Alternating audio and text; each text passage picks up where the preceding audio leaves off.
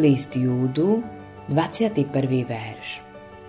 Udržujte sa v láske Božej. Biblia nám odhaľuje fakt, že Boh je láska.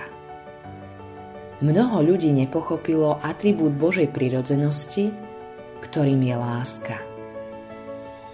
Boh je láska neznamená, že všetko je sladké, krásne a šťastné, a že nemôže dopustiť trest za hriech. Keď kážeme spravodlivosť, je to spravodlivosť v láske. Keď kážeme poctivosť, je to poctivosť založená na láske. Keď kážeme vykúpenie, je to vykúpenie plánované láskou, poskytnuté láskou, darované láskou, ukončené láskou, vyžiadané láskou. Keď kážeme Kristovo vzkriesenie, kážeme zázrak lásky.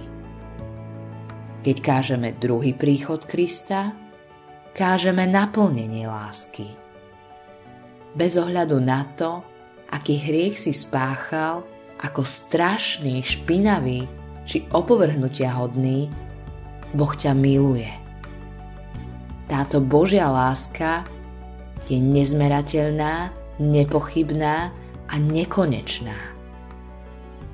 Modlitba dňa Otče, moje srdce pociťuje voči Tebe vďačnosť za Tvoje odpustenie a lásku. Musím si byť naliehavo vedomý toho, že mojím jediným meradlom v každom zaobchádzaní s ľuďmi je Tvoja nesmierna láska. Autorom tohto zamyslenia je Billy Graham.